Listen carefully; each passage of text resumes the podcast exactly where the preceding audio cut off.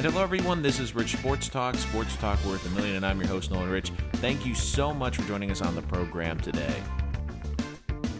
I keep hearing this over and over in the media again, and I think it's important to address, which is all of a sudden I keep hearing all these people coming out of the woodwork, including Roddy White, of all people, saying and advising Trevor Lawrence, hey, Trevor, if the Jets have the number one pick, do not go there. Can we just stop this now? This you just sound ridiculous when you say this. Because there's so much ahead of us going forward. And really the only thing in my opinion that would prevent the Jets from getting Trevor Lawrence is Adam Gase if he's somehow the coach in 2021, but you cannot sit there and tell me that A, he's going to be the coach for 2021, and B, Joe Douglas, who is a smart personnel player who understands okay, I have the chance to draft arguably the best quarterback talent in the last decade. And the thing that could disturb that is if I keep the head coach who isn't getting along with anyone and really hasn't proven to the organization that he can be a head coach because he's already done it and failed in Miami. I don't think that's going to happen. But for people that are saying, oh, the Jets, it's such a bad spot for Trevor Lawrence, is it really that bad? You have to really look at the whole picture. And the Jets, arguably, especially to get the number one pick, is a pretty decent spot for Trevor Lawrence. Now, people are going to say, oh, you're crazy. Well, think about this.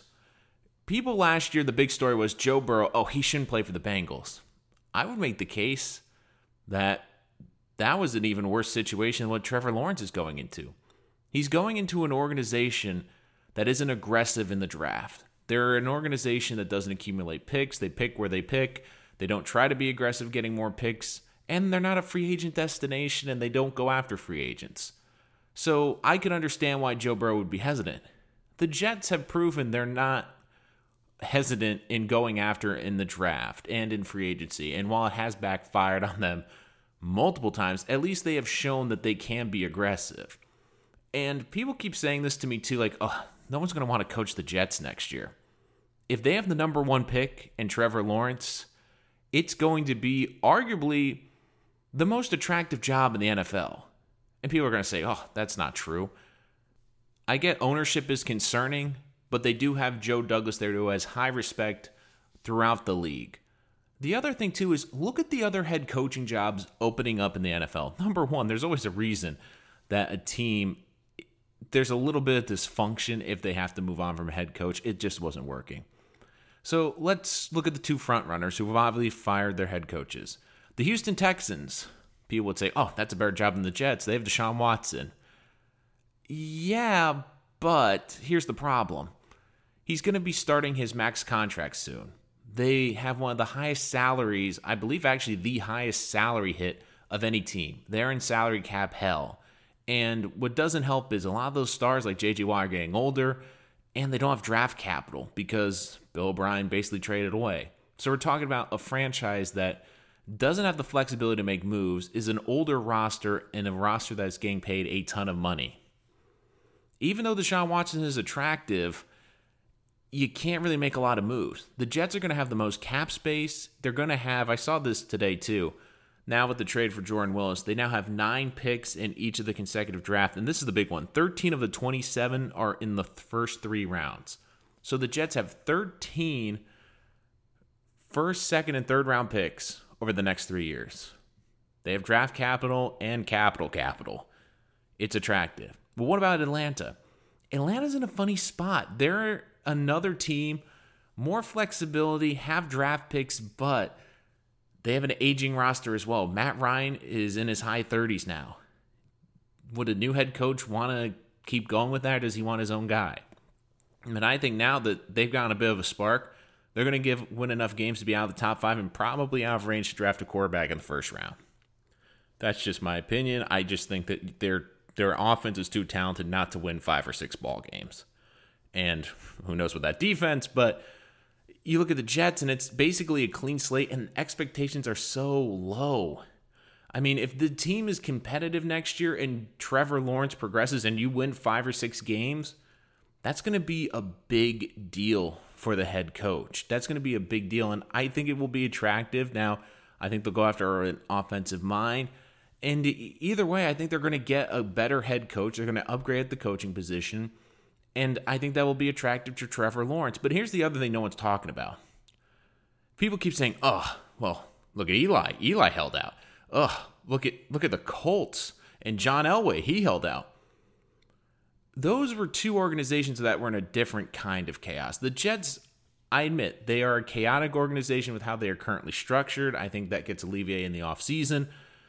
But you look at those guys, John Elway and Eli Manning, those organizations as a whole were complete dysfunction. Have you noticed over the last two decades, the Chargers always seem to have trouble signing their first round picks? They always seem to have trouble going on free agency. And oh, by the way, they spurned their entire fan base in San Diego. Both of those franchises had something very similar. They didn't have a concrete home. John Elway, when the Colts were looking at him, Irsay was fighting with the city of Baltimore. There was a feeling that they could move in the middle of the night. They did, it was a year later. And you look at the Chargers, even back in 04, there was rumblings that they weren't going to be long in San Diego. They had that cloud they're going to be moving to LA for years, and then they finally do, and they are a complete dud of an organization. Last time I checked, the Jets, they're not going anywhere. And they also have something that those two markets don't have. Those are smaller markets. New York is the number one media market in the world if Trevor Lawrence gets drafted by the Jets, he will be the number one brand in New York, and that will make him arguably one of the biggest brands in the country.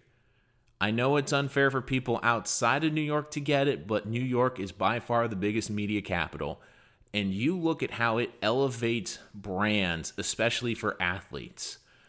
If you want a great example, look at Odell Beckham Jr. Odell Beckham Jr. made a great catch. And from that great catch, he's been arguably the biggest non quarterback in the NFL over the past decade in terms of popularity. If you put him in Cleveland, if you put him anywhere else, he's a good receiver, but he's not one of the biggest brands in the NFL. There's no question. And when you look at the New York market now, there's no big brand. Saquon is arguably the biggest brand, but he's a running back. He's been dinged up the last two years. He's going to miss this entire season, and who knows when he'll be back. If Trevor Lawrence can resurrect the Jets, and he's been in the spotlight, this is a kid that has been in the spotlight since he was 10 years old. He's used to the pressure, and I think he will do just fine with the pressures of New York.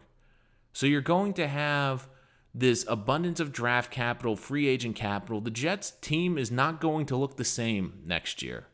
They are in a complete tear down mode, and they will be a better team next year, arguably just because of the amount of picks and free agency that they're going to be able to attack. And for all these people that keep saying, oh, he, he should just go back to Clemson. Really? Number one, what else is there to prove for him in college, especially if he wins another national championship or a Heisman? Number two is you can't guarantee injuries in college. And even if he gets injured, I still think he's going to be the number one pick. But that's a concern. And then he can start the clock a year early on getting, like, if we're talking about if he's as good as we're as people are saying, I mean, he could be the next Patrick Mahomes contract. So he starts that a year earlier. Oh, and by the way, for everyone telling Trevor to stay in, here's the third and the most important reason no matter what happens, he's going to be the number one pick. He's going to go to a bad organization.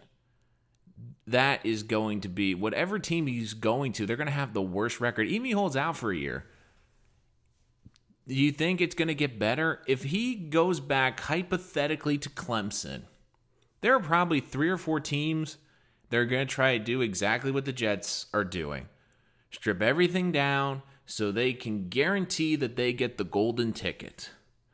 Because the Jets are doing that this year because look, they don't have a great roster.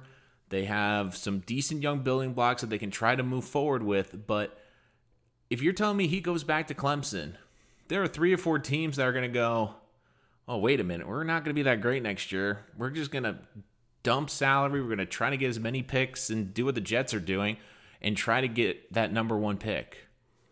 So even if he does go back to Clemson, it doesn't mean he's going to go to a better organization, and it probably means he's not going to go to as big as a media market. Now, will Trevor Lawrence still be a big brand in the NFL? Absolutely. But if he wants to be a gigantic brand, look at what New York did for Eli. Look at what New York has done for Jeter. Look at what New York has done for Odell Beckham. I mean, we still, a lot of people in the NFL still view him as this superstar receiver but the last couple of years, he's been hurt and inconsistent. I mean, but we still go back to that amazing time he had with the Giants. That's what the New York market and the branding does, especially when you look right now. There's no other big star in New York. The Knicks don't have anyone. The Rangers are a good team, but no one cares about hockey. Baseball, you have some big stars, but really what moves the needle is the NFL. It's the number one sport in America. So you can be the biggest star in the biggest market and arguably on a team that's going to be young and that has a lot of draft capital and pieces that they can put around you moving forward. And you're going to get a better head coach. I don't see what's so negative about going to New York. Now, I know in the moment this year they're an absolutely horrendous team, but they also are a bad team with the hardest schedule in the NFL. I mean, people looked at the Jets' schedule before the season and said, man, the NFL, did them absolutely zero favors. You looked at the Jets' schedule, and even before the season, I said, if Sam Darnold plays like a top 10 quarterback or a top 10 quarterback talent, which everyone's hoping, the offensive line's healthy, Le'Veon Bell returns to Pittsburgh Steeler form, Jamal Adams is on this team, CJ Mosley doesn't opt out. You still were thinking if they were a 7 and 9 team, that was an accomplishment because of the schedule. And I get that they're going blown out and it's ugly and you don't want to see it. And Adam Gase has been a horrendous head coach. But you look right now, like the Jets would be more attractive than the Bengals were last year. And Burrow didn't really have a choice. He was either go to them or basically tell the Bengals, you have to trade me. But once again, he's in a small market. He's in Cincinnati. The amount of endorsement deals Trevor Lawrence could get from New York if he hits, not only is he going to get one of the biggest contracts if he hits as the New York Jets quarterback, but if he hits, can you imagine the legacy and the endorsement deals he gets. Look at Joe Namath. And it's funny because even if you fail in New York, if you're somewhat successful, you're set up for life. I mean, look at Odell. Odell has gotten so much from that one catch on a Sunday night football game because he was a member of the Giants. He's gotten one of the biggest contracts. He's gotten a shoe deal. And he's, yeah, in Cleveland. I mean, he's been good, but let's be honest, the best offensive player on that team is Nick Chubb, and he's injured. So, I mean, Eli Manning, the amount of endorsements he has gotten, the legacy of Derek Jeter. You look at Joe Namath, and Joe Namath hasn't picked up a football and thrown it in over 40 years. I mean, this is just, it just shows you the power of New York and how beloved you become if you are successful there. If Trevor Lawrence turns the Jets around, he's going to be the biggest star in that city by a mile. It will not even be close. So for everyone saying like Roddy White, uh, Trevor Lawrence, go back to school. So let me get this straight, Roddy. Um, I'm not going to go to a team that's going to have low expectations, a new offensive head coach, and oh, by the way, has the most cap and draft capital probably of any team over the next three years. I'm not going to go to the number one media market in the world where I can get countless endorsements and build myself as a brand that long after I'm done playing, people will know my brand and I will be a transcendent person, especially if I play great football. And oh, by the way, I could go back to school but get injured, or I can start that clock on my mega deal a year early. Because if I am even close to a top five quarterback talent, and he has all the tools to be it. He is going to set a record contract by the time he is due his by the New York Jets. So he's going to go back to college, risk injury when there's really nothing more for him to do in college.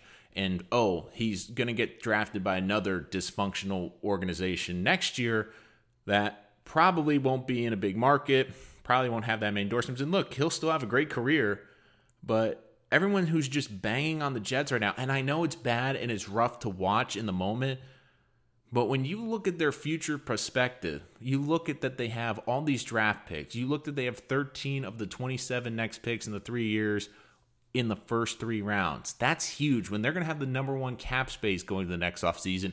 In an offseason where, let me remind you, a lot of teams are going to be over the cap because the salary cap will go down. The Jets are in a great position. So teams that could have kept stars before are now going to be on the free agent market. This is going to be one of the deepest free agent classes in NFL history, and the Jets will have the most money. They have draft capital. So for everyone saying, oh, Trevor Lawrence, it would be terrible for him to go to New York, I, I don't see where they're coming from. Because if he hits it in New York, he is going to be a king in the sports world. Not just in New York, but a king and a brand that no one will ever forget if he is successful with the New York Jets. Want more Jets content? Hey, you gotta hit that subscribe button. I promise you, we got a lot of great stuff, especially as we move toward the offseason. And of course, when we do get to the offseason, our countless mock drafts. You're not gonna wanna miss any of this, only on Rich Sports Talk.